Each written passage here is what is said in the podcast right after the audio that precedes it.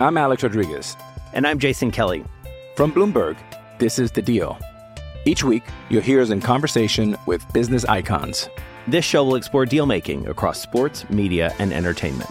That is a harsh lesson in business. Sports is not And, as uh, simple you know, I- as bringing a bunch of big names together. I didn't want to do another stomp you out speech. It opened up so many more doors. The show is called The, The Deal. Listen to The Deal. Listen to The Deal on Spotify.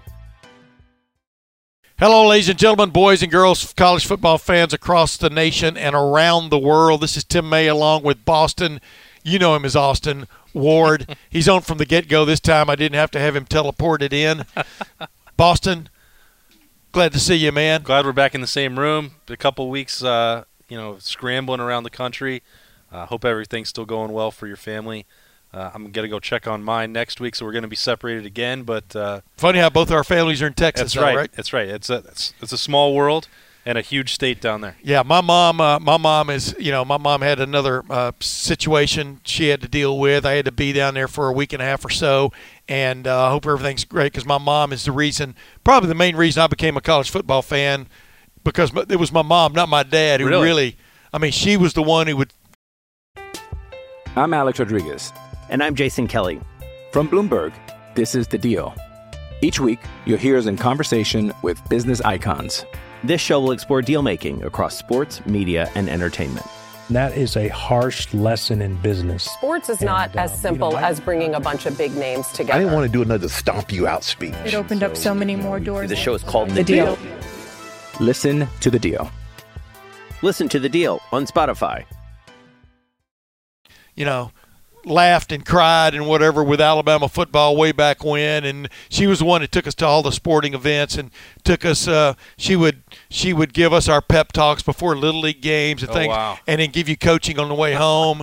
I remember one time my big brother Ben didn't play in a game uh, but he coached third base when he was like 10 years old and after the when the game was over he came running down third baseline and slid into home plate and she she reamed him out because she had to wash his uniform and you didn't even play so why should I wash your uniform but Ben was pretty good but She but was I- your Bear Bryant. Oh yeah, she was. Uh, she was. Uh, yeah, our, our Bear Bryant, uh, Howard Schnellenberger. You want to name it? I mean, she was that person, and uh, you know, she's kind of bouncing back a little bit. It's a tough, long road, and I want to say a, a shout out because there are people there where she, uh, sure, where she stays called Pinecrest. Pinecrest Retirement Communities in Lufkin, Texas, who actually watch this podcast Good. because of her Yeah. And uh, and I spread the word as much as I could. You know, every every ten people we add, you know, it's kind of like adding another check mark to our checking account. But Yeah. uh, but the bottom line is, I'm back uh, in in Ohio for a while. A lot of good things happening uh, for us uh, as the Tote Board shows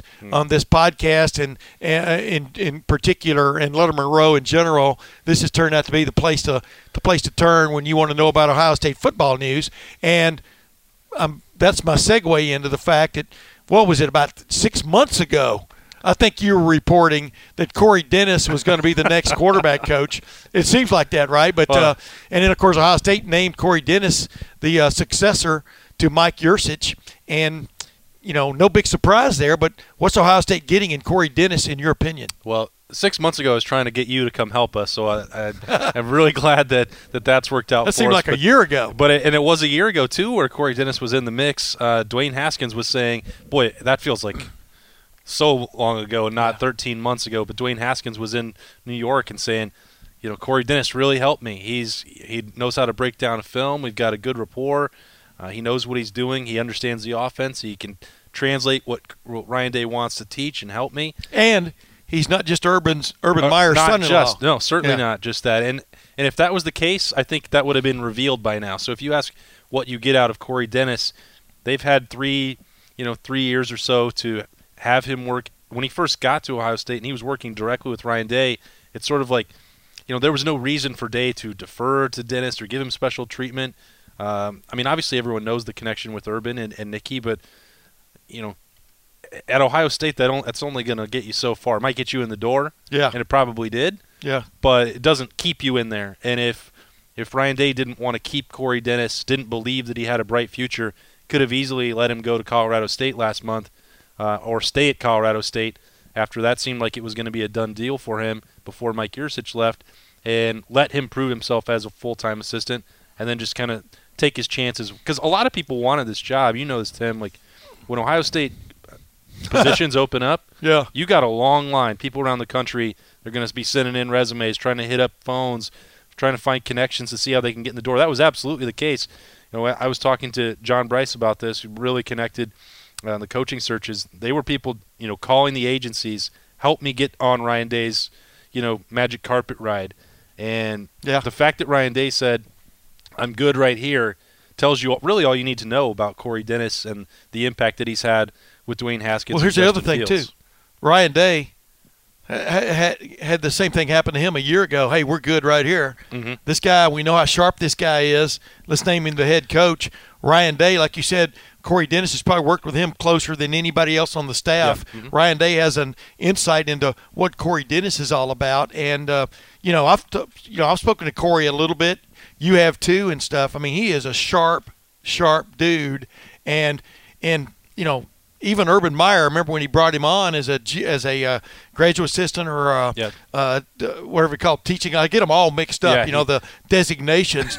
he said, you know this this guy is sharp. I mean he's a I mean he knows football, but more than anything else. He's big on learning what he doesn't know, and uh, uh, and now it's paying off for him. And with that, like you said, I mean the, the, the testimonials he got from exa- for example, from Dwayne Haskins Jr., from J.T. Barrett, probably, Yeah. are just Joe, huge. Joe Burrow gave one actually. Exactly. Was asked about that last week on a teleconference before the title game.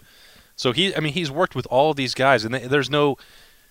If you've got a quality control coach or a GA or intern or whatever, there's no reason for you to single them out for praise. Most 99% of the people, 99.9% of the people, even the diehard Ohio State fans, uh, aren't going to know the people that are on that staff below the full time. Sometimes, you know, even you know Greg Studrawa or whoever, they're not going to be uh, on the mind of a lot of common fans. You just you focus on the coordinators and the guy at the top. Well, Dwayne Right. Haskins is in New York. Justin Fields is in New York at the Heisman ceremony. Both of them are bringing up Corey Dennis's name unprompted. Joe Burrow won the Heisman. Yeah, so he's worked with all of these guys, Right. so that's a big part of it. What they've talked about with him, because there's a limited amount of on-field work, uh, he couldn't really do that over the last three years. So that's going to be a new thing for Corey Dennis. It's not just going to be helping with the film and preparing uh, behind the scenes.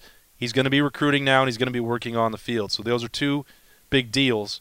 Um, and and I did think, you know, a month or two ago that he probably would need to go to somewhere like Colorado State to prove himself. And the the conversation in Day's mind is, do you have to have that, or do you believe in what you see and what you've known? Because if you know, if you think that potential is great, you don't want to let it leave because you don't know two one year, two years down the road if that opportunity to bring him back is going to be there. Right. And so I think he this is a big bet from Ryan Day, and it's a big bet you know uh, big bet that Corey Dennis made on himself the last couple of years, just sticking around instead of trying to go find somewhere else to work. And this has paid off uh, for everybody, I think. And I I I think it's going to work out because he's young. So what he, they really need him to do is recruit because Day is still going to be very invol- involved with uh, developing and the offense and working with the quarterbacks. Yes. So he understands how to use, you know, social media. He's going to call. Um, you know, I, people have, have latched onto this thing that I wrote about with Mike Yurcich and breakdowns in communication with C.J. Stroud. Well, I know for a fact that one of the one of the guys that was helping pick up the slack there in the recruitment of Stroud was was Corey Dennis. That was something you're allowed to do with the DMs and, and Right. uh, outreach. This guy, this guy knows what where the bread is buttered. He's Yeah. gonna, I think he's going to be a good. Well, that, that was you know the the big question when they the big question for anyone when when like when they elevated Brian Hartline to you, Sure. to guys like you and me, uh, that seemed like a no brainer. but but you know the biggest jump, the biggest change in your life when you become a full time assistant coach, as I mean meaning one of the ten, yeah, yeah. is the recruiting aspect of it. Yeah, you're not, because you're not putting this down. I mean, Right, right. I mean, you're making trips. You're gone. You know, you know. Brian Hartline has a young wife and a young young son, and uh, you know the the idea of being gone from the, them uh, for a long time that that's a total change of pace. Brian Hartline has jumped into it big time, as we know both know. But it was a little bit of a roll of the dice. That's why you want uh, most of the time you want to see a young coach go to a place where he is a full time assistant. How does he embrace? in my opinion, which is still the most important aspect of being a college football assistant coach is your vim, your fervor for uh, and and vigor. Uh, vim and vigor and fervor. There we go. We're the you know the two V's and one F for VBF, recruiting yep. because that's what will ultimately will set you apart. It's a lot easier to be the quarterback coach at Ohio State when you've got a Justin Fields or you've got a Dwayne Haskins Jr. or a Clemson when you've got a uh, Deshaun Watson, Yeah. Des- Des- Deshaun Watson. That's easy for me to say, or a, uh Trevor, Trevor Lawrence. Lawrence. Than it is trying to mold a guy who's a two-star. So my, my, my point is that that's the role of the dice to a certain extent. And yet, you know, Corey stepped in and did a little bit of recruiting.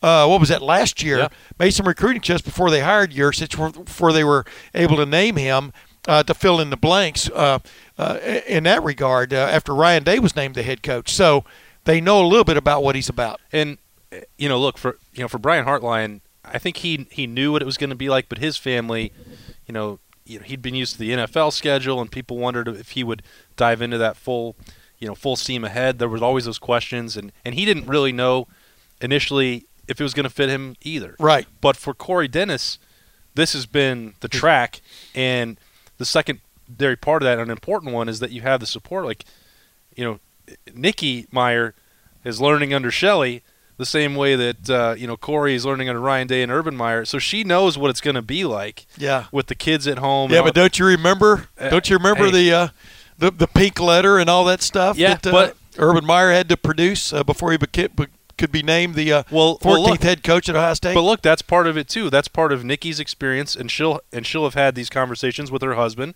uh, and their young family.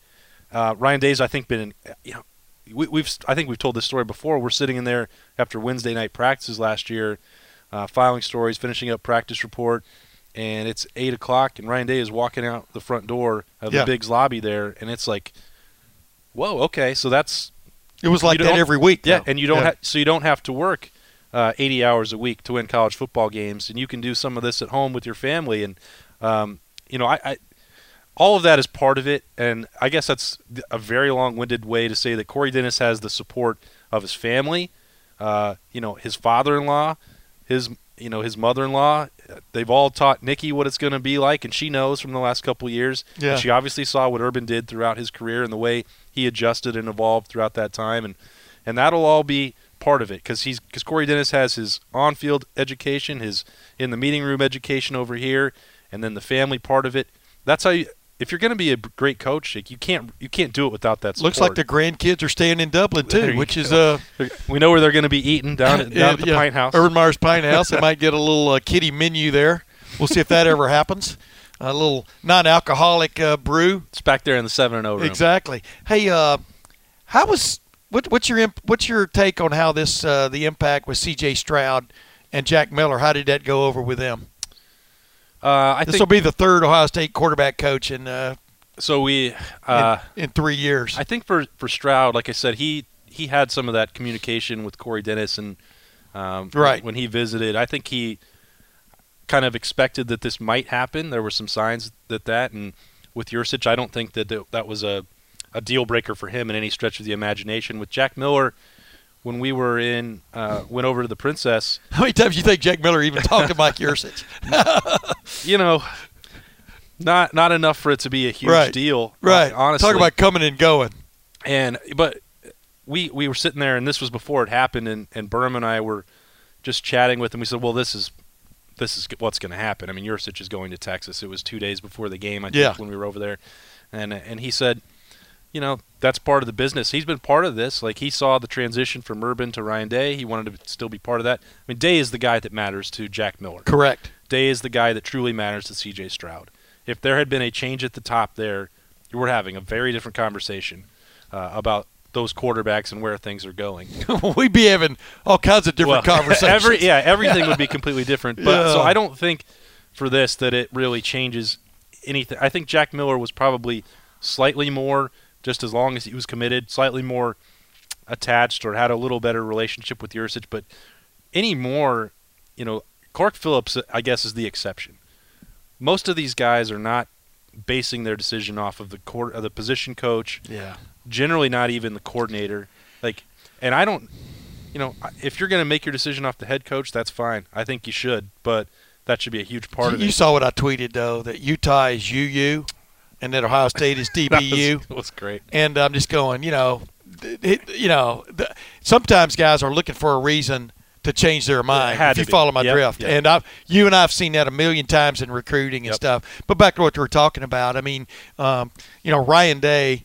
Uh, uh, Clearly, he was the attraction for Jack. He's the one who signed off on Jack Miller a long time, and he's the one who was very attracted to the C.J. Stroud thing. Mm-hmm. You know, he's the primary reason why Justin Fields transferred to Ohio State. Yeah. I mean, there's there's definitely an attraction going on here for quarterbacks. This is I keep telling everybody there are different phases to this. I was talking about this with uh, Bo Bishop, our buddy, and uh, James Laurinaitis on 97.1 The Fan earlier. Uh, that this is a golden era for Ohio State football because they are attracting big time talent, just like Clemson is doing right now, just like Alabama is doing, but you know, seems to be a little bit of a wane going on there. I mean, uh, we may be seeing we may be seeing a setup here. I don't know if you agree with me or not, but uh, we may be seeing something going on here from a looking back three years, four years from now, sort of a Clemson Ohio State sort of uh, uh, rivalry beginning. Yeah. I mean, it's already sort of in in a lot of people's minds. I mean, you know, they've played two of the last four years in the college football playoffs. Obviously, Clemson has held sway both times. Um, it's getting closer, but uh, I digress. Boy. but seriously, when you look at the recruiting rankings, uh, It's not slowing down, and and Birm wrote about it this. but week. I'm talking about na- the Yeah. national look. Yeah, yeah. So two, and I wrote. Uh, you know, we talked to Birm and I went out to California in November. Yeah. And Kourt Williams and C.J. Stroud. We, I mean, Clark Phillips was part of that, but um, I wrote about Kourt Williams on Thursday last week. And yeah, it was a good story. It's the national draw for those two programs is off the charts right now, and I'm not suggesting that Alabama can't do that or LSU or Georgia, uh, but some of those southeastern schools, SEC schools, are starting to to share the riches a little bit, and Clemson and Ohio State, I think, are are filling in the void around the rest of the country. They have so much to sell right now. I, I think it's you know you're you're trending this way where those are the two powers, and I'm not breaking any news here. Ohio State's won three straight Big Ten titles. They're just going to be in that mix every single year. Bo brought up a good question. Bo Bishop brought up a good question to me, though. You know, is it who's the closest to Ohio State right now in the Big Ten? It's probably Penn, Penn State, I think. Yeah. But I mean, it the Buckeyes, and you know, you still got to win the games on Saturdays or Monday nights whenever they play them, right? or Friday, nights. Friday nights. nights. I think Wisconsin is opening on Friday night next right year. there you go. But but you understand what I'm saying? I mean, uh, the distance is getting It's- greater between number one and number two, three, four. And the risk that you have when that happens is that you start looking at the Big Ten the same way people look at the ACC, and it's not. I don't think it'll ever, ever. Oh, be it's the not depth- there. No, Oh, it's no, far- no. I, I, I don't mean it'll. that. But Yeah. but the perception of it could start to be Sure. that way when number one is so further ahead. Now four, five, six are all I think are going to stay well ahead of the ACC. Yes. two through six. Yes. But eh, man, if you're looking at, you know, eh, Penn State can't get to Indianapolis uh, moving forward because Ohio State is right there. Michigan can't even finish higher than third because their talent is dipped behind Penn State, Yeah. and they can't, uh, you know, get Jim Harbaugh out of his own way. I mean, uh, you're going to have people start to look. That's why. The, that's why there's this perception about the schedule strength for Ohio State, which didn't match reality. That it's like, well, they just have this easy path to win the Big Ten every year, and they're just going to the playoff. It's really not that easy for Right. them, but it's who's going to challenge them. I, I, I don't I just don't see how James Franklin. I've talked about him a ton with you over the years. You get him into a, a tight game against Ohio State. He has the most talented roster, in my opinion, other than Ohio State, but he doesn't know what to do with it. And Jim Harbaugh may have a better idea of what he wants his team to look like and may have a better idea of how to manage a game, but he doesn't seem to know how to build that roster the same way that James Franklin does. If you somehow put them together, then I think you have what Ryan Day and Urban Meyer have built. Yeah, and the thing you have for Ohio State, like Clemson has got, like Alabama has enjoyed for the for the most part through the years, you have a complete roster. Meaning, Right, yeah. you know, it's not like like you see NFL teams that are built by the salary structure, the salary cap. They're built more offensively or defensively, depending on where you look. Where you're stupid if you don't build it offensively. You know, 65-35 because points are what matter, right? But the, if you look at this Ohio State team, um, with the exception really of 2018 when the when the defense went to and and then of course they did an homage to that in the uh, in the in the bowl game against uh, Clemson. The big plays they gave up were ridiculous. We already talked about that Yep. a couple of times already. But but the point is, uh, when you see the depth of the Ohio State roster, both offensively and defensively, that's and you look at Clemson is the same structure. I mean, there are great players on Clemson that you haven't even seen play yet. Like I said, the guy who made the interception was the third string safety, Nolan Turner. Whoever heard of him Yeah. until the other night? But the point is, the guy clearly has some.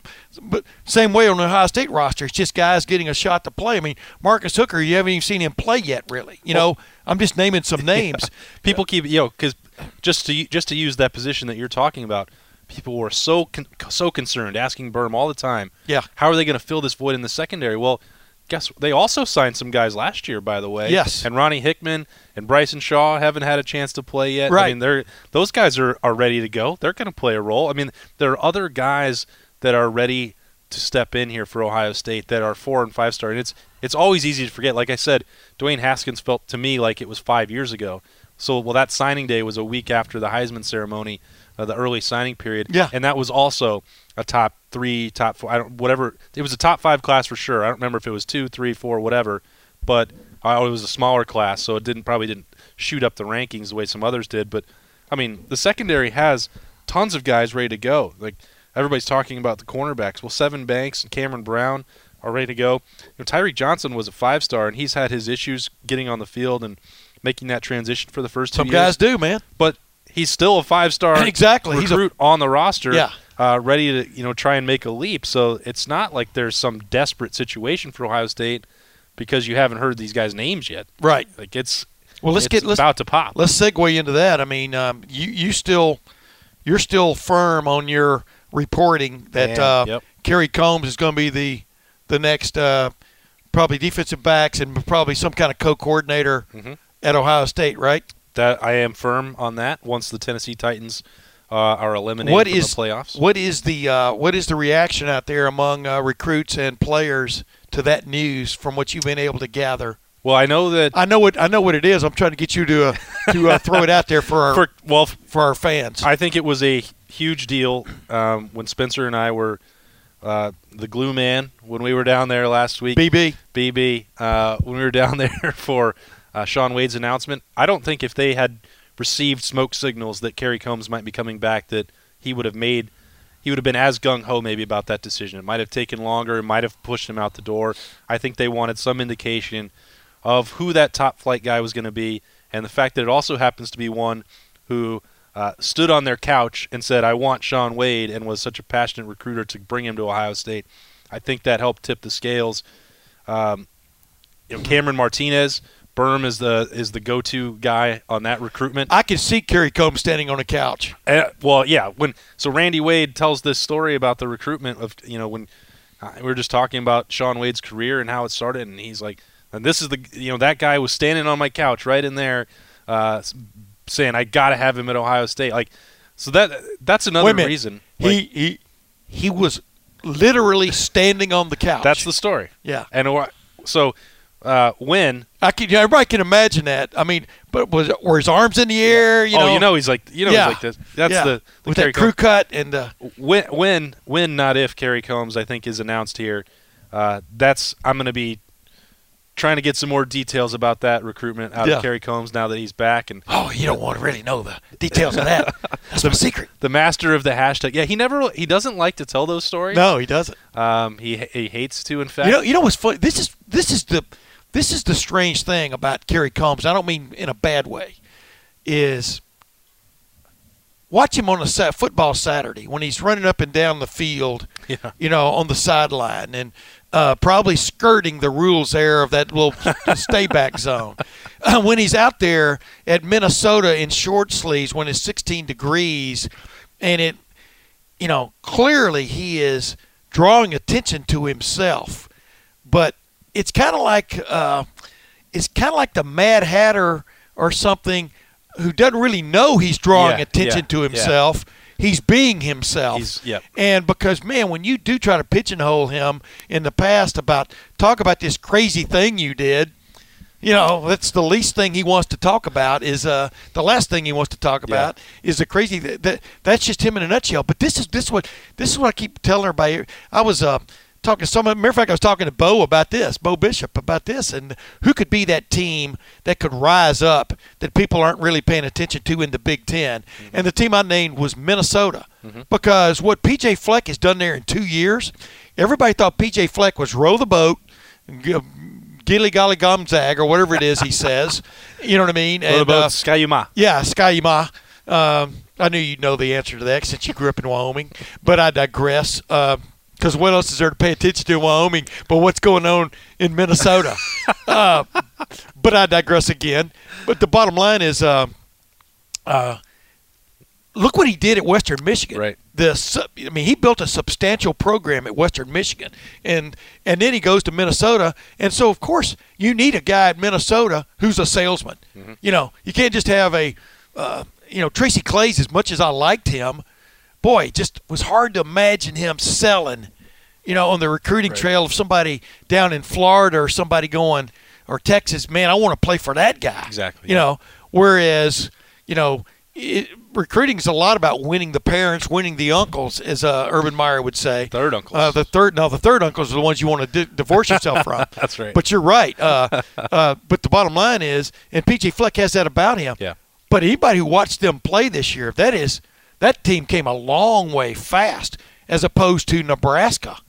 Nebraska, you would you would have thought had more talent on hand, uh, uh, raw material for Scott Frost. He's been there for his second year.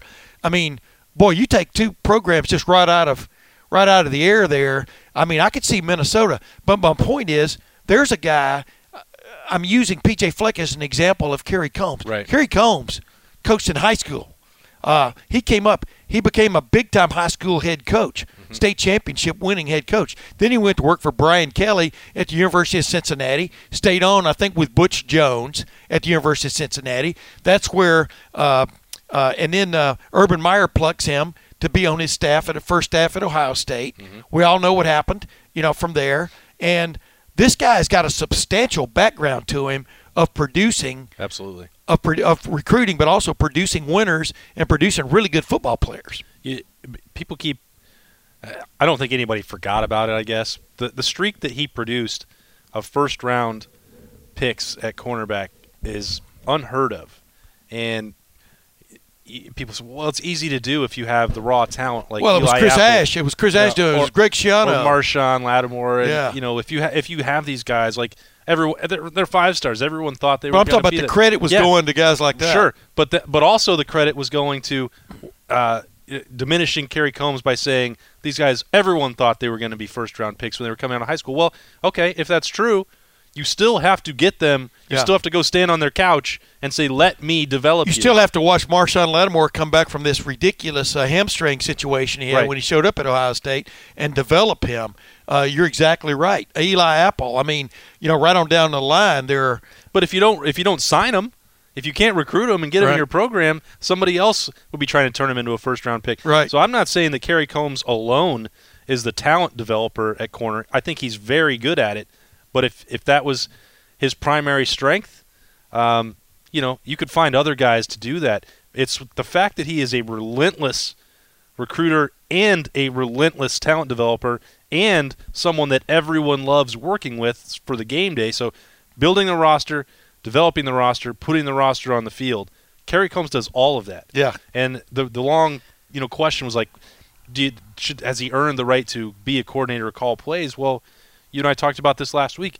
That's one of the reasons why he went to the Tennessee Titans to add to his resume because he was kind of stuck in this situation where Ohio State was always going to be looking at bringing in a million dollar coordinator because Greg Schiano was hanging out there, or, or Chris Ash got that uh, you know credit that you were talking about. Now he's that guy. He's the prize coming from the NFL, and all the other background stuff that he already has with the Buckeyes makes that's a huge bonus. And, and here's the thing too about going to the NFL. Think about it. you you growing up as a coach, Hmm. and you go from like high school assistant coach like he did, all the way up through. I mean, literally all the way up, all the way up the ladder. The only thing he didn't do, I think, was coach middle school. and who knows? He probably did that Probably did, part yeah. time. There's a curiosity, especially when you kind of had a glass ceiling put on top of you in college. It looked like under under Urban uh, for Kerry Coombs to become a coordinator. Um, there's a curiosity. What's what's that next level really like? What is it like to coach in the NFL, where what you primarily all you do is coach? Very little, Yeah. if any, uh, recruiting going on there, except during the free agent era part, and you're not really that involved with that. so the curiosity there, I would have done it. I would have jumped in a heartbeat to go to the NFL and experience that. And Mike Vrabel, you know, working with a new first-time head coach. I mean, I mean, just think about what both of them have learned along the way. But now you're bringing that back. You you not only have produced players who have gone on and become first-round draft picks in the NFL. You have now coached those kind of players in the NFL. So now when you go into that room and you jump up on the couch, man, that idea is reminding me of Tom Cruise on on the Oprah Winfrey show when he was talking about how in love he was. And now, now he gets to go and be like, "Hey, remember that last throw of Tom Brady's uh, playoff run there, And Dude. Pick six to the house. All I've been thinking about for a week. I watched that game with my mom, you know, at the Pinecrest uh, Retirement Community, and and uh, uh, I was just thinking, this is Kerry. This is the Kerry, Kerry Coombs's defensive backfield had a lot to do with uh, possibly Tom Brady's last game being a nightmare. I think because you know going into last weekend, everyone's sitting there like, you know, we're we're having this conversation. Is it going to be announced like the day after, two days after? Because they're Right. surely they're going to go lose to the Patriots and Tom Brady, right? And nope, Yeah. Mike Vrabel pulling out the all the Bill Belichick tricks, and and Kerry Coombs with his his cornerbacks playing a great game, and you know shutting down. You know the weather had something to do with it, but Yeah. but they. Hey, they Well, took, hey. they took away the, one of the greatest quarterbacks, maybe the greatest quarterback of all time. As Ryan Day said, and I've always said, it's raining Same for both, both teams. teams, You know, yeah. it's like foggy for both teams. But no, you're exactly right. So that now that's on his resume. Yeah. Who knows? By the time he finally gets to Ohio State, he may have coached in a Super Bowl. Stranger things have happened, man. Uh, of course, they've got quite the challenge uh, in, in the second round. But real quick, Shaun Wade, what does that do in a nutshell? For Ohio State, what does it do for Shaun Wade? You and I on this podcast a week ago, I was talking about the fact that you were going to Jacksonville, you and BB, Glue Man, as he's well known, or Chives, were going to Jacksonville for that. And I'm just going, well, wait a minute. The guy's having his press conference or he's having his announcement in his home. Why, you know, to announce he's coming back, uh, you know, that's hard far fetched. But then I got into the fact that if I'm an NFL team, I want more video on Shaun Wade playing cornerback. Yep. And bingo, bango, bongo. That's what one of the parts that came out of the conversation was. He has some more to show on the football field. He does, and and Ohio State needs him to be the primary cornerback Yeah. because I mentioned those other guys. Uh, you know, Cameron Brown and Sevyn Banks, uh, Amir Riep, uh, Tyreke Johnson. If he takes a big step forward in spring, those guys I think are gonna be good cornerbacks. Shaun Wade has the potential to be a great cornerback and the one that you put on one side of the field and you don't worry about anything else. A Jeff Okudah type, a Marshon Lattimore type, Gareon Conley when they were at their best. He can be that first round pick, but he hasn't had a chance to show that, and he got that feedback from the NFL scouts and general manager and the advisory board. Yeah. Like they, we think you're good. Maybe you and I could be on that board. Yeah, but and this and this is something that like, people say, well, he could be a first round pick because teams know he can play that nickel corner. Well, they're not. The NFL teams are not hoping to draft a nickel. No, they want to draft a great corner Like- that they can turn like, into the like nickel Bradley corner. Roby has become that. Correct. But Bradley Roby was a shut down cornerback in college. Correct. He had that on film. You know, they need that they need to know that you can do both. And everyone has an idea that Shaun Wade can do But both. here's the other thing: you're going against a receiver in the NFL in that slot who's also that was also a great, probably a great college receiver. I mean, it's not like you're, you know, now now the college game. I'm not short shrifting. The college game has gotten into the, a lot of that too, Yeah. of, of trying to get the matchup they want uh, with the guy coming out of the slot on on maybe your third best cornerback, things like that. Uh, see, I, I don't know where I put Shaun Wade is. I don't know if I'd call him the third best cornerback. He was just one of the corners. It was like a it was like a Revolutionary War.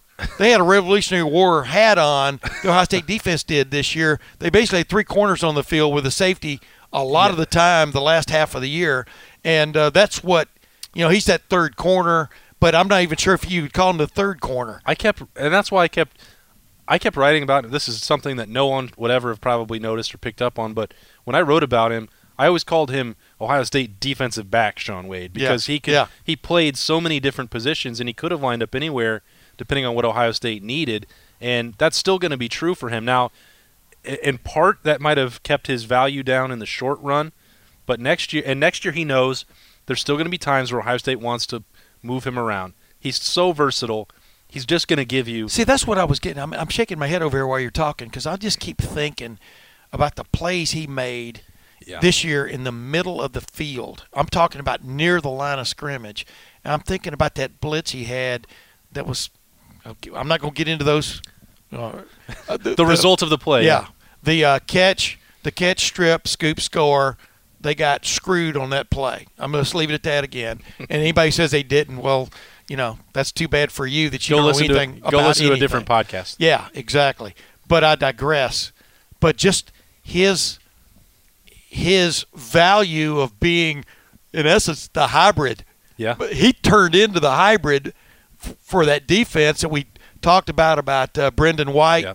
and uh, and you know Pete Werner really was Pete Werner pretty much played outside linebacker all year. They rolled him into into that safety a little bit. I think just to show that we'll do it. You know, they're saying we'll do this. Y'all cover this, right? Yeah. Uh, but uh, but the bottom line is, Shaun Wade was really the hybrid back when you really look at that defense. He was, and I think there's he knows that part of that is going to have to stay in the arsenal for Ohio State because he changes things for them, and he Yes. can't just he can't if no one is ever going to throw on him, he's not going to get what he wants, and Ohio State's not going to. He'll get he'll get video. He'll get he'll get video that the NFL can watch that he's covering this guy so close, no one will no throw one to him like. Jeffrey Okudah's going to be selling this month. But if you have Shaun Wade and you don't use him to blitz, if he doesn't Yeah. occasionally be in position where he can help against the He could be so much more productive for yeah, you. that's and that stuff is what's you know I think that's why you saw so many mock drafts that had him in the first round because everyone could see his versatility and then they were trying to project the rest of the cornerback stuff. So Yes. and and and I Wade and his family I think had a, a really good understanding for that. And sometimes guys don't. They they look at the mock drafts and they think, well, I am that good, and teams are going to realize that. Well, they're they don't have any incentive to force it. And if they say we want to see you do it, you kind of have to do it. And he he came around on that, and Ohio State said, Shaun, if that's what you need, I mean, you're going to be our top cornerback no matter what. You're going to be in those situations. Yeah. Come do it for us. We'll help you. You'll get in the first round. And the other part is he he, he can't be there 100% of the time. But the fir- the first part of your question was why is it significant? Well, they were going to lose all four starters in the secondary. Yeah. And Shaun Wade, as great as Jeff Okudah is, and he's a top five cornerback. Damon Arnette, I love everything about covering him and watching him and his develop. His story's so cool. Yeah, that was a great video you had yeah. with him last week. Yeah, we've got another one where he's talking about himself coming next week. Second, Good. second Yeah. and third round pick. Jordan Fuller, just a a pro safety. Shaun Wade is the one that you moved all around the field already. Yeah. Ohio State knows the value, so he he's the one starter that you probably can get the most value of by having one more year, Yeah. and you don't have to replace all four. Just just based on that alone, I'm guy turned down money. He's a, he's now a veteran in the room, and you Yeah. yeah. And the other thing, I'm not sure the NFL would necessarily down the road look at him as a pure corner anyway. I mean, that's what you're getting not, to. yeah. I mean, if he gets a little more beef on him, I mean, he could be. You know what's what I liked about y'all's video down there? Uh, well, two things. Y'all need to tell him to hold the microphone a little closer because. Well, all right, here. No, no, Let me- wait, let me- let me- wait, no, no, let me clarify, finish clar- what- no, let me- hold on, to it right now. It, it's the volume of his voice. The microphone is strong enough. Okay. How, wait a minute. Just a little Wait a minute. How can I explain to people I cannot control the volume of my voice? That so Chives had that microphone set up perfectly, and it's just that Shaun Wade talks in a low voice. Right, Like, I know. Like we both had it held. It's, I just want to give Shaun Wade credit because his parents were giving him a hard time. Like, and and Spencer like with the mics, like what's going? Like no one could hear you. I'm like, I mean, the way he was talking, he should have had it up in there like he was uh, lip syncing. You know, the when they lip sync on TV, Yeah. but they hold the microphone so you can't see. And the other Okay, thing, I- anyway. the other thing I liked was the pool with the mosquito uh, Oh, yeah. screen over it. I mean, y- you know, he's evidently his family's done pretty well for itself.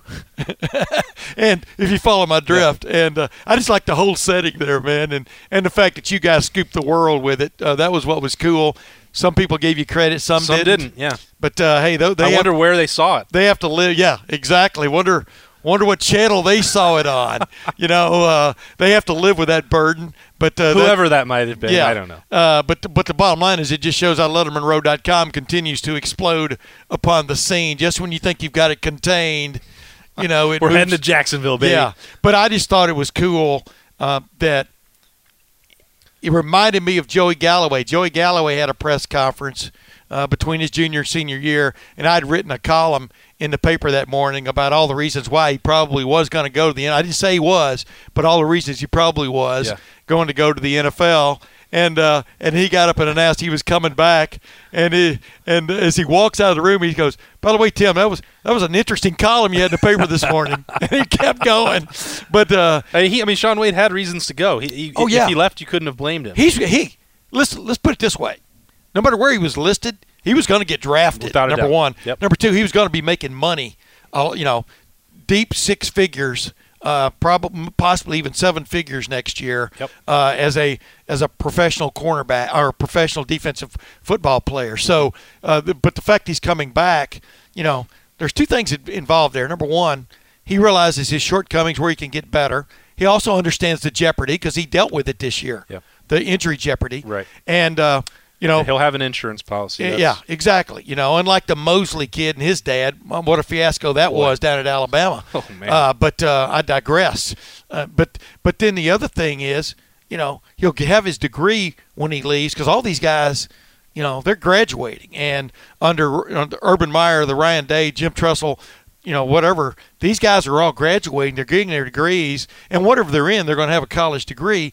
And people can short shrift that all they want, but man, football can last when you're out of the when you leave Ohio State. It can last one year. It can last 15 years. There's no guarantee of either know. one, and uh, so that's that's a the the think he's thinking all the way through that is what I give him credit for, What I think is and his parents. And what I think is crazy about this, Tim, and, and you've like the timeline for that has changed so much. When you're talking about Joey Galloway, you know he would have had five, six weeks to think about it before the deadline, right? I mean, yeah, I don't remember exactly, but it was but a while. like it's changed a lot. Like if Ohio State had been playing on Monday night Yeah, in the crazy. national title game, those guys have a week to go through this whole process. And I'm I'm not naive and pretending like the work hasn't been done in advance. I'll think about that it after the a- game. for a long time. Yeah, like I, I you know I'm not pretending like none of that work is done in advance. And and Shaun Wade. By the way, did Chase Young announce he was leaving? He, fi- he finally did. Yeah, he's No, you know where I'm going with that. Uh, what was TMZ there? yeah. Um,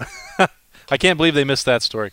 Um, but you know, like you, if your decision is hard, like Shaun Wade's decision was hard, and then you you're still trying to ignore it to to get go down to New Orleans and get ready for you know LSU. Yeah. and then you have that turnaround. Like it, I just it's so hard for them. I don't, I don't understand why the deadline is when it is.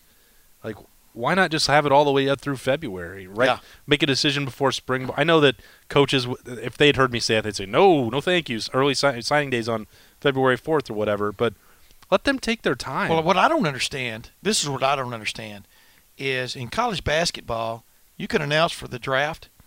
If Go you don't through take, the process. if you don't take an agent now, right? Uh, But you can get counseling, Mhm. right? And then you can decide to come back, like what Caleb Wesson did, right? Caleb Wesson, yeah. And I don't understand the difference between college basketball and college football. The the rules there, I don't understand at all the difference. I mean, Caleb Wesson was able to go to those camps, right, and and and Mm-hmm. Work out, which is a, the the the uh, same thing as the combine. Uh, I mean, I haven't had any. I've tried to ask people to explain to me why there's a difference. Why can't you de- declare for the draft? Then, if uh, you get taken in the eighth round or eighth round, seventh round, or you don't get drafted, why your football career is now over? Right. If in fact you don't take, uh, you can take counseling, I think, but you can't take money from that person, Yeah, right? The Uh, agent can't pay for your right. expenses. and I'm talking about the college basketball aspect. Why can't you do the same thing in football? Doesn't it? Isn't that perplexing? Yeah, and I, I just think there are so many rules that when you look at it and you you don't think about it, like you and I get the privilege of, of dealing directly with these athletes and talking to their And the coaches. and the coaches. Yeah. So we know, and like I said, like the coaching factor, they want to know their roster, and they would not have been a big proponent of what idea I just laid out. There. Right, or me neither. I mean, because you know, if if Shaun Wade announces on January the twentieth he's leaving, you have still have two or three weeks to sign an extra defensive back. And, and so I, I get that part that everyone has too. that everyone has different interests, but sometimes you you look at this and it's like, wait, the draft deadline's coming. Like, what are they going to do? Or uh, I saw this with uh, somebody else writing another week about the current guys. Like, man, they don't have a path to playing. Like, maybe they should transfer. Like, it's so you're, you're dealing with a, a 18 to 21 year old kid making a, des- a decision for their career if they're still in college, millions of dollars if they're going to the NFL, and we're putting all there's they have all these hoops to jump through and uh, deadlines that don't make sense and the pressure to to not prepare for it or talk to an agent in December, but and then not you- everybody has a family like Shaun Wade's family. You understand? and- I mean, we're talking and about some sharp group- people yeah, there. The people that had a really good idea of what where they stood, what they needed to do.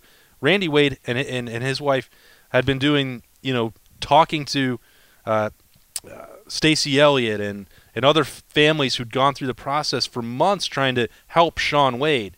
And as you said, not every family knows that there's going to be a tough decision, and you need to start working on it in November, so that when Shaun does get Right. that point, because because if they'd won, and you have one week to sit down at the family and say, "Here's this, this, and that," it's it's my it's mind-boggling to me what they have to go through, and I just I guess my point is maybe the rules are fine the way they are, but I think I have a be- greater appreciation just than I did before last Saturday in Jacksonville of how complicated it is to get to that decision, and the fact that he chose to come back when it's the easier path is probably to go to the draft and just take your chances yeah. and then you're out of school. Like, I think that deserves a lot of praise for what Shaun Wade and his family did. Sure does. You know, and uh, but I think you know when when this when you get to a certain level, this is a thing that definitely college football needs to address. When you get to a certain level in college football, and it becomes obvious to everybody that you're a potential, uh, you're a potential NFL big time player. I think the Jeopardy insurance, the Lloyd's of London policies, et cetera, The Lords of London. should be handled by the universities themselves. They, the, you, know, you should be eligible. Uh, it should be a program set up by the major colleges or whatever colleges to take care of you in that regard, meaning help you with that aspect of it. So there's no cost at all for you or your family for you to come back and play for good old you. You know what I mean? I, G O U. I mean, I, I mean, those are just little things. The money is definitely there to do, and that's not that much money Right. involved. And uh, that, so there should be a lot of give and take on all kinds of sides of that. The other thing I've thought is maybe going to for major colleges so that you could put off, like I said, uh, you could put off a decision on whether you will follow through and go to the NFL based on where you ultimately did get drafted, which the draft's not until what the first of May or late April, April now. Um, but but so the the colleges aren't sit, sit, sitting left and left holding a bag one way or the other. They've got to hold a spot for you, or they've got to uh, suddenly fill in for you. Is you know instead of being an 85 scholarship limit anymore, you can sign you can sign 22 or 24 players a year to a scholarship, and you get to sign that many no matter what. Meaning it would be more Whatever than it is, yeah. it would be more than 85 total. And you know, for the schools where players aren't necessarily matriculating, they have a bonus of having a few more players on scholarship, which would, in essence, kind of help the parity of the Yeah, you're right. situation. So there are all kinds of ways they could go now because uh, to just stick to status quo because status quo has worked so hard, worked so well, is crazy anymore. And uh, there are all kinds of things that the colleges can do. Uh, what do you think about that? Espe- yeah, those are like you and I have been doing this so long, like, and we've talked to so many people. We've got a million different ideas, and and everyone, you're trying to fi- find a one size fits all for schools that are not the same, and that's the hard part. Right. Like, you know, we're talking about how this impacts Ohio State because they have seven, eight, nine guys that are making an early entry decision. Well, Wyoming had one, so Yeah. they're not worried about it happening on January 20th. They also weren't going to be playing on January 13th. They've been done for uh, since since New Year's Eve. They Right. Don't, they don't care. um, so, and that's that's again part of it where our decision has or our conversation has completely digressed uh, off of the off the rails here. Well, no, but here's what I'm But getting like- to here. Here's what I'm getting to. We've been asking, we've been we've been talking to Chase Young and Shaun Wade, middle of the season on uh, Jeffrey Okudah. I mean, J.K. Downs. in almost every interview situation, they get they have been asked about it Mm-hmm. in one form or the fashion, one form or fashion, almost since last season ended. You understand what I'm Did, saying? did you ever wait? Hold on. You never asked Chase Young if he was going pro. No, I assumed it. yeah, I did. Neither of us. I did. said they have. They've been asked that. All right. No, we we were we were we were looking at Chase Young incredulously when you you think I'll get double teamed? you think I'll on. get? Remember that conversation? Oh, la- what, I think BB was in on that one too. was that last Glue Man? Last was it last? August. Okay, yeah. Last time you were sitting there after one of the practices or something, and we're just sitting there. And we start shooting a bull, and we're just looking at him like, "What are you nuts?" and then I guess he found out the last three games yeah, of the year that uh, not just double team. you're going, your face mask is going to get grabbed, and they're not going to call it. Three guys are going to be able are allowed to block you, You're- and they're going to hold you. They're gonna allowed to put their arm around mask. your neck and hang on to you. I- Dude, it was crazy. I don't think he. I'm trying to remember. I don't think he drew a holding call the entire season. Dude, it, I'm telling you, I mean, you talk about sending video in to the officiating crews or the officiating um, uh, uh, organizations. It's crazy what went on with him the last three games of the year, especially. That was uh, when did I ask Day about that? Like after the Wisconsin game, even with the four sacks. I can't Yeah. remember when I asked. It was one of those And because there were some blatant. Yeah, because I didn't. Maybe it was after Penn State because that was the worst one. But because I didn't know if they had done that or not. Like, They do it every. They, but, yeah, but they, that was when they always do that. and, and send in. But what we're talking about is, ladies and gentlemen, they always send in a critique of the video to the officiating uh, officiating heads Oh of the Big Ten. oh my God, What? I want to get. I want to. I want to FOIA Yeah. the. I wonder if you- the I notes they sent in for the. Fiesta Bowl. Can you If- FOIA You that? probably can't, but I would give anything to see their critique of the Fiesta. I just, I'm just, I'm just like, I just thought one play in the Fiesta Bowl summed up everything for Ohio State was the stop action photo. Matter of fact, I think you guys may have run it too, but uh, you guys, us guys, uh, may have run it too of the inadvertent helmet to helmet hit between Shaun Wade and uh, Trevor Lawrence, while the right tackle for for Clemson has a hold of Chase Young's mask. Yeah. Unbelievable. Hey, we'll, we'll, we'll get we'll digress real quickly. Let's talk about this national championship Okay. game. Um, Joey Burrow. what, Let me do you- what- what- what as we Ella- sit here, what what are what who is favorite? As we sit here, what are the odds? I can't remember. Spencer's got LSU's by five and a half. LSU five and a half. I don't know about that, man.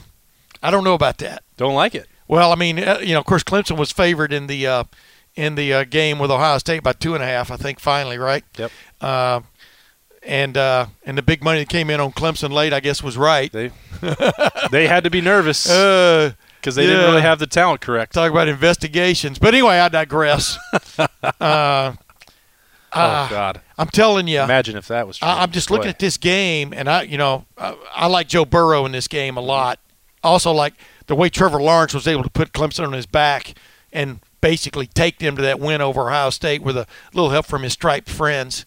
Uh, but I, I, this game is a this game is a push to me, man. I mean, it's a, I don't know whatever you gambling guys call it. Yeah, um, a, you know, coin flip. 50, Too close to call. Too close to call. I, I, I think I would, I would lay the points and take LSU in this one. That's where I'm leaning. And I said this to you last week, and I said it to you the entire week in the desert that I thought the team that won the Fiesta Bowl would win the national championship. But what I saw on the field from Clemson did not match up to my picture of them, and I, uh.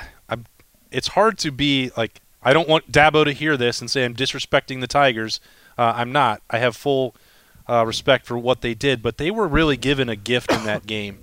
And if it had been played nine more times, I think Ohio State would have won all nine of them because there's too. because there's no way that those ten plays or however many you want to pick, seven to ten, or even just three of them, if it, they had to have all of the bounces, One, all the calls, go one over, play, one of those plays goes Ohio State's way, and the game's over. the game's over. And and I, like Spencer and I were just watching some other clips last week, and he stopped it and he said, "Did you even remember this play? It was KJ Hill in the first half."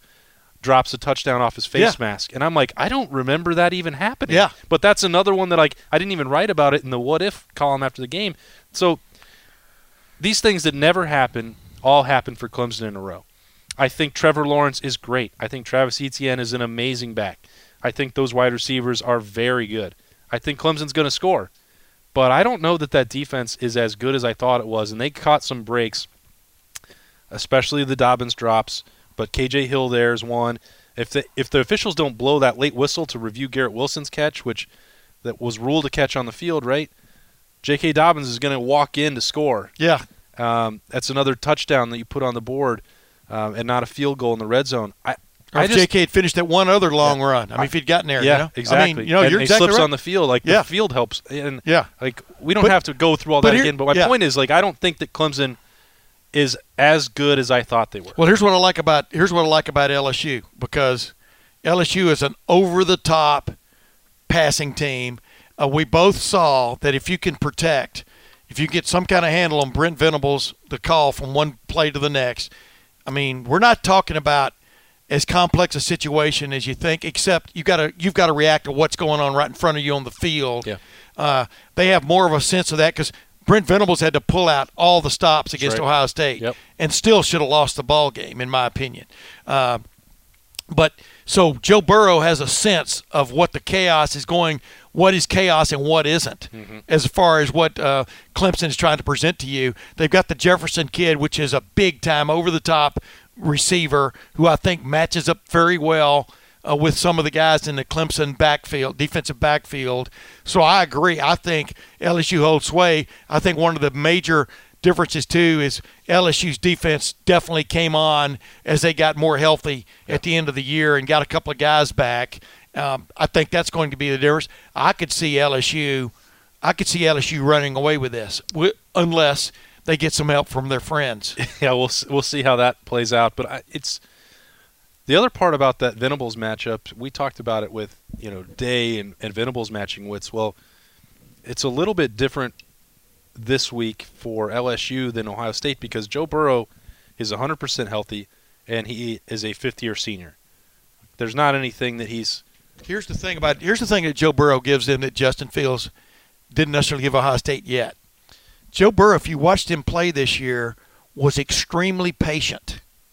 He like you and I both know, if you call it if you follow football, if you can buy that one extra 2nd somebody's going to be wide open. I don't care what defense you're facing on the other side of the field from college and even Yeah. in the NFL. And that's what he brings to the table in this game that I think makes a difference for them from an offensive standpoint. Trevor Lawrence on the other side is ridiculously good too, but I don't think he has. Uh, I don't know, but what I'm trying to say is what what what LSU has going for them that necessarily Ohio State didn't was for the most part Justin Fields ran the play. Uh, yeah uh, Joe because Burrow of the, because of the knee, right? I mean Exa- that's Joe Burrow can get to the next level of the play, Mm-hmm. which I think will make the hugest difference in this game. yeah, I, and I think uh, he, he's seen every defense that he could. He's been Right. He's been coached by, you know, he's played Nick Saban already this year, right? Right. Vin, Brent Venables and, and and Clemson are going to throw stuff at him, but he's already beat Alabama on the road. Joe Brady is, is came from the NFL as his, is his Yeah. offensive coordinator. Burrow- He knows what goes on. Burrow's had that training before that. I, I- Yeah. I said this before in New York. Like Ohio State's not trying to take credit for it, but Ryan Day did help bring this guy along. Mickey Yes. Marotti did help bring him along. He's been in that meeting room. He's been watching and breaking down defenses since he was in diapers. Yeah. Uh, coach's His kid dad's a defensive coordinator. Talked to you uh, earlier this year on the podcast. Uh, great guest. You should go back and listen to that if you haven't already. Joe Burrow's not going to be surprised by anything he sees. He's 100% healthy. This is the biggest game of his life. He's one of the most relentless competitors that you're ever going to find. I, I don't know. I, I and keep- you know what I else keep- he's trying to do? He's trying to take that Heisman jinx and stuff it in a box. and he's so that kind of stuff matters to him. You've you've known him even longer than I have. Uh, he he is as competitive as they come. Yeah. And so you talking about Monday night and, and pouring everything out there, I not not even talking about the fact it's going to be 85% purple and, and gold. You know, what'd be great would be to have him and Dabo Swinney at a press conference and talking about whose chips on their shoulders is bigger. are bigger, what they've overcome, the uh, et cetera. And and the thing is, they're both right. Right. They are both right. Their stories are ridiculous. They are. Now, what Dabo Swinney has done, if he would just let other people talk about it a little bit more, would be a lot better. So but what he has done about at Clemson is re- past remarkable. What Joe Burrow has done in two seasons, he was an average quarterback last year, playing for an average team. Mm-hmm. Yeah. Uh, the way they've elevated that team, and not only that, but they've circled the wagons around Joe Burrow. Joe Burrow is their guy. He's the Statue of Liberty of uh, of their harbor. Yeah. If you follow my Yeah. drift, I mean that he they they are all in on Joe Burrow. And just to think about the home field advantage situation, although Clemson fans will be there in force too, but sitting there playing what seventy miles from Baton Rouge or eighty miles. I mean, just the whole the way he's taken on that whole state. Uh, to become their hero, their their latter day Huey P. Long. now that's overboard, right? Yeah. Because I don't think uh, I don't think there's a lot of scandal involved No, with Joe I- Burrow. no, no, no. But I digress. I just think this you you could write this story up for Hollywood, and they would go, "Yeah, right." Well, and and it doesn't need exaggeration. And I, there have been people throughout the year, and I hope that this doesn't happen uh, on Monday night. That you know, oh, he was nobody recruited him from Athens and the small town. Dude, look at the money he's raised. I know it's amazing. for- it's amazing, but like people, are, you don't need to rewrite his origin story. Yeah. Or say that Ohio State cast him off. Yeah. Uh, that's the way that some people talk about it and believe. Yeah, Like, that didn't he- happen. He, was competing. He broke his hand. He was competing head to head against Dwayne Haskins. It was a setback. Haskins got to play in the game. That gave him the edge going into spring ball. Ohio State would have desperately wanted to keep both of them and, and have that one two punch or even that competition going into August. There is not a scenario in this world where Ohio State wanted Joe Burrow to go to LSU no, or Cincinnati or wherever else that No. was on the table. They wanted him to be at Ohio State. That's it. So if you hear otherwise, please disregard this fairy tale because as you're talking about, they're going to write this movie script about Joe Burrow someday, and it'll be like, you know, Urban Meyer and Ryan Day trying to kick Joe Burrow out of Ohio State. oh yeah, it'll happen. Nebraska. Yeah, it'll be like Well, Rudy. say, you want to talk about Scott Frost actually did say that like he's not better than Yeah, what we have. yeah, yeah. But that's not the case at Ohio State. Yeah. They did not believe that that Joe Burrow could not win a Big Ten. That'll be part of the Nebraska movie they make about Nebraska staying where it is because uh, because they decided to go not take Joe Burrow. Scott Frost did did did now make two appearances on this podcast Yeah. today, which I didn't expect. But like, don't please, I beg you, don't listen to this fable that Joe Burrow was not wanted at Ohio State. And speaking of Joe Burrow helping raise cash, There you go. for uh, the charities down in uh, southeast Ohio, Athens in particular. I mean, uh, as you well know, I had the had the cup uh, every time I said uh the last what eight or nine podcasts of the regular season. I had to uh, put a dollar into my cu up. Now we're down to just chalk. You know, I had to I had to go to a bank account because it got so big, uh, chalk it up so to speak. But I rounded up from 152 to 160 bucks, and we've already had a few people send in uh, donations it was awesome. for, for for to match match or you don't have to match 160. You can give me 10% of 160, which is 16, or you can send in a check for a dollar 60 for all I care, one percent. But the bottom line is when when it's when it's finally said and done here in a couple of weeks, as far as like you have to cut these off after time, right? We're going to present a check Yep. to uh, Ryan Day on behalf uh, on behalf of the Ryan and Christina Day Fund, and on behalf of us at Lettermen Row.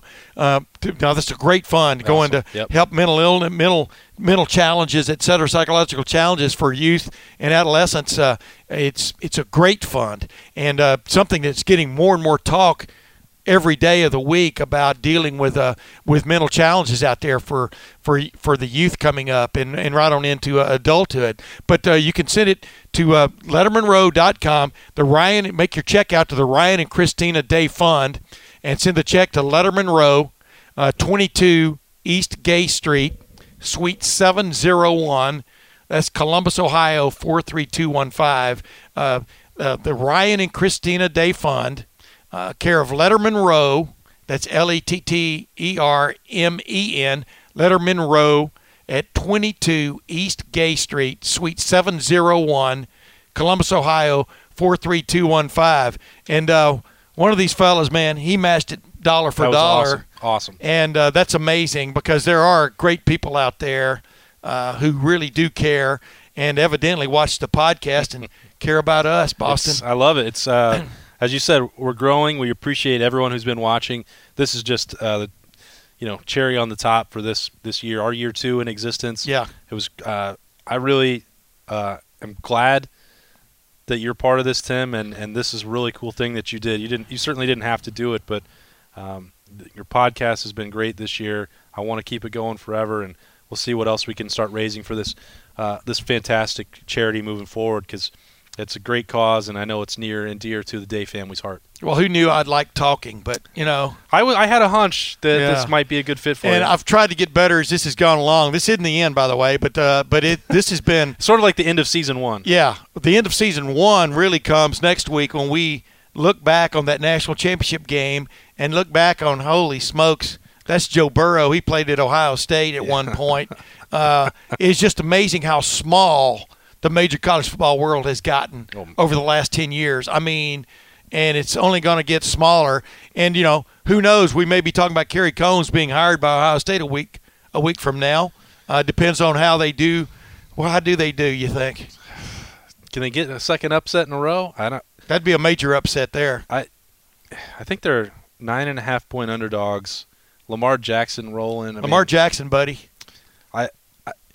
I'm not going to count out Mike Vrabel. Dude, you know what's happening though? And I, I think people are paying attention.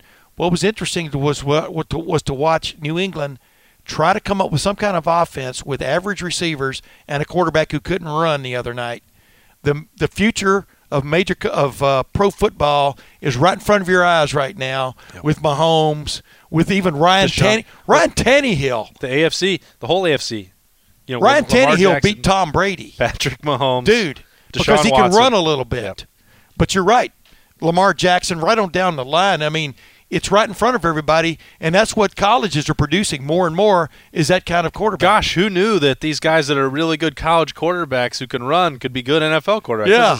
Really Oh, blowing, his- my, his- blowing my mind. His footwork in the pocket in the pocket needs to be better, etc. You know, the most of the major plays from now on in uh, from I'm talking about in, in the in in the once the playoffs start are just like college football. Most of the major plays are improvised. Yeah. Most of the ones that win the games are improvised, and you got to have an improviser, and that's where it is going uh, lickety split. Absolutely. Anyway, we'll be back next week to talk about that and a whole lot more. Until then, this is Tim May along with Boston Ward. Thanks for watching the Tim May podcast.